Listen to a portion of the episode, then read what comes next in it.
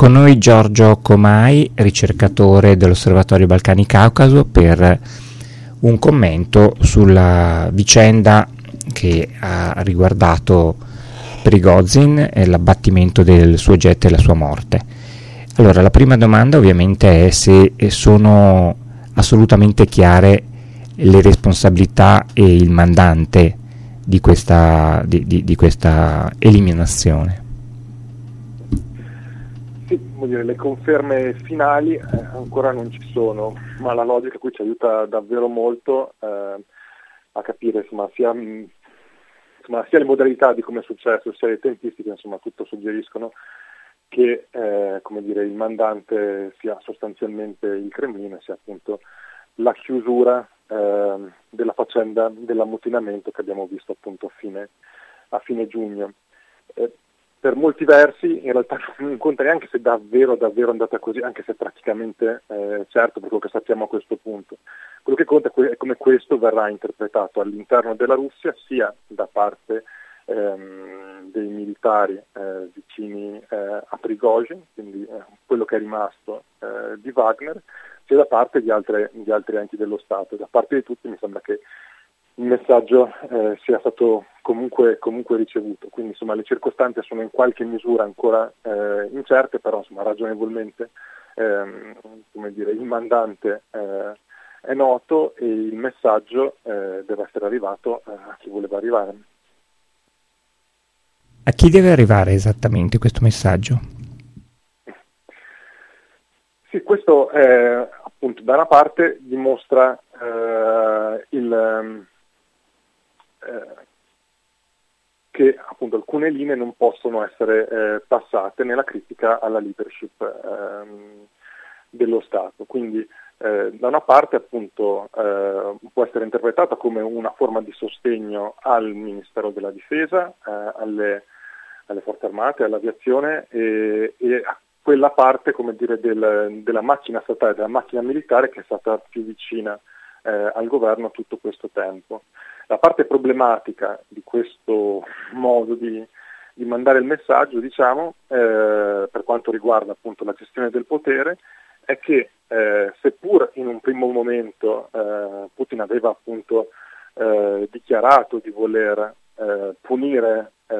tutte le persone coinvolte nell'ammutinamento, aveva poi offerto anche qualche garanzia di sicurezza a Prigozhin stesso e a chi aveva partecipato a quegli eventi. E, e quindi qui vediamo una contraddizione. Se questa garanzia di sicurezza è data e poi non è mantenuta, quanto, quanto vale eh, la parola di Putin in successive eh, gestioni del potere? Quindi eh, la situazione rimane da, da, tanti punti di vista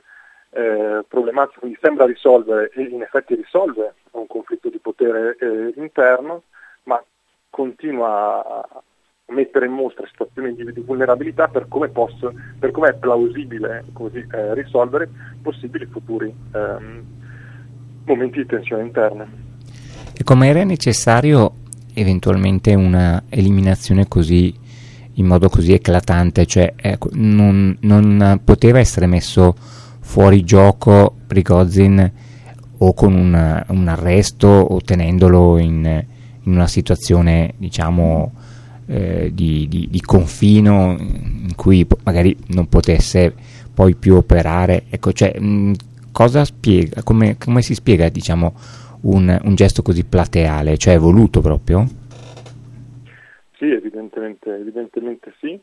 Beh, c'è un, dire, un, motivo diretto perché così ehm, su, su, quell'aereo, per quello che sappiamo, appunto non c'era eh, solo, ehm, solo Prigozhin, ma c'era anche eh, il, um, il, il, comandante, eh, il, comandante, di Wagner, insomma, la, la, persona che in realtà ha poi dato il, nome a Wagner, insomma, il nome di battaglia Wagner, insomma, lo storico comandante, quindi come dire uno dei punti di riferimento di, di Wagner stessa, e eh, una, un'altra persona che ehm, era nota per aver gestito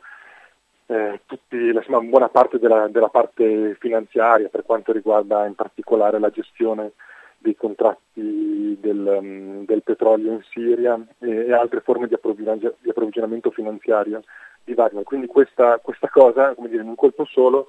eh, davvero ehm, smantella in sostanza. Adesso aspettiamo nelle prossime ore insomma, la reazione ehm, dei, dei, comandanti, dei, comandanti, Wagner, quando appunto anche loro probabilmente si coordineranno tra, tra, loro su come procedere, però la situazione diventa immediatamente molto fragile a partire dal punto di vista finanziario, quindi una delle questioni che emerge in modo più immediato è questi, questi soldati, chi li paga adesso? Perché tutti i sistemi che permettevano a Wagner di funzionare si basavano in ampia parte su accordi informali che passavano da Prigozhin stesso. Tutto questo è messo in dubbio e quindi ehm, era, era, pragmaticamente utile dire, risolvere tutte queste questioni eh, in, un unico, in, un unico, momento. E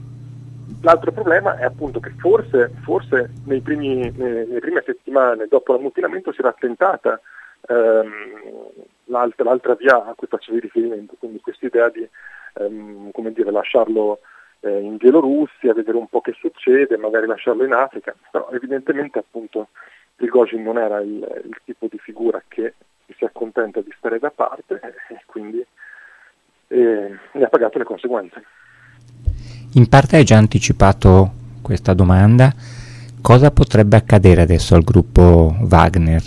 Cioè si smantella e quindi smobilita? Eh, ci saranno tentativi di, come si può dire, vendetta? Non so, che cosa si può ipotizzare, si può immaginare?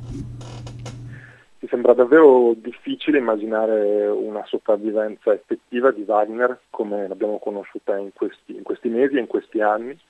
E uno dei plausibili motivi per cui appunto in realtà una delle questioni è come, come ha fatto Prigozhin a sopravvivere questi due mesi diciamo da,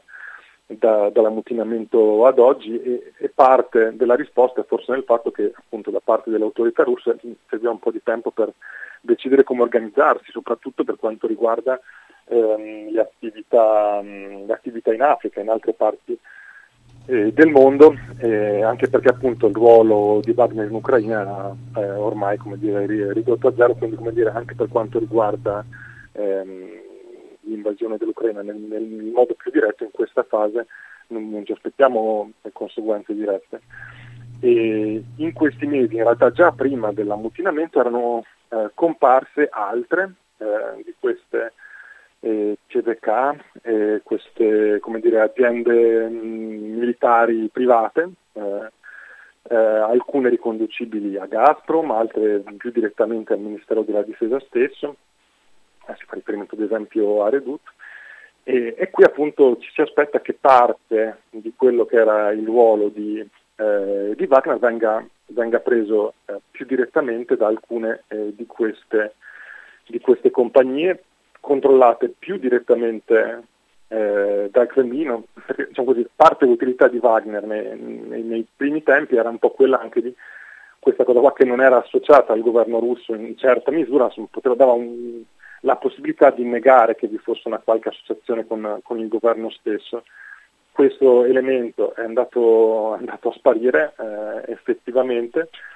e, e quindi eh, come dire, non, non, ha più senso cercare di fare queste missioni in, in incognito o, o, o presunto, facendo finta che non, che non ci sia un collegamento effettivo col governo. Quindi in alcune circostanze aiuta a utilizzare comunque nominalmente aziende private, non eh, dire, parte del, del, Ministero della Difesa russo direttamente, in particolare per, per gli interventi eh, in Africa, e, e, però appunto saranno pur, piuttosto insomma, questo tipo di, di, di, di agenzie insomma, eh, che eh, sono più, più direttamente eh, controllate dal Cremlino, più controllabili e più prevedibili soprattutto, perché appunto uno dei dei grandi problemi nei Prigogine di questi mesi è che era sempre, eh, sempre meno controllabile e sempre eh, dire, un attore eh, che voleva agire insomma, in, in, prima persona creando eh, qualche problema appunto per, per le autorità russe in alcune circostanze. Un'ultima domanda, cambiando un po' il discorso, come sta andando sul campo uh, la controffensiva ucraina e la risposta difensiva russa? Beh, la controffensiva ucraina procede, eh, procede lentamente, il ritmo che dire, eh, si è reso evidentemente necessario dall'inizio di questa controffensiva, quindi appunto è chiaro che la Russia ha avuto il tempo di preparare un sistema di difesa funzionale, quel sistema eh, sta funzionando.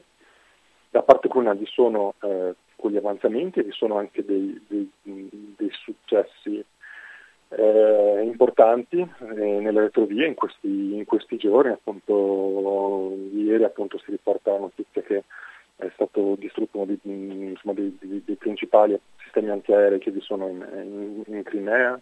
Eh, nei giorni scorsi sono stati distrutti a terra in basi eh, eh, aeree russe, eh, i bombardieri russi con eh, operazioni lanciate presumibilmente da, dall'interno del territorio della Federazione russa e quindi come dire, vi sono dei, dei successi eh, come dire, importanti eh, pur in un contesto di eh, uno, una, una, controffensiva eh, che eh, nell'immediato insomma, non c'è motivo di aspettarsi che ci siano grandissimi risultati nell'immediato, quindi continua quella, eh, uno scenario insomma, prevalente di una guerra ancora, ancora lunga eh, per la quale appunto eh, l'Ucraina eh, si sta preparando e per la quale anche gli alleati occidentali dell'Ucraina si stanno eh, in qualche misura preparando e in questo senso appunto anche eh,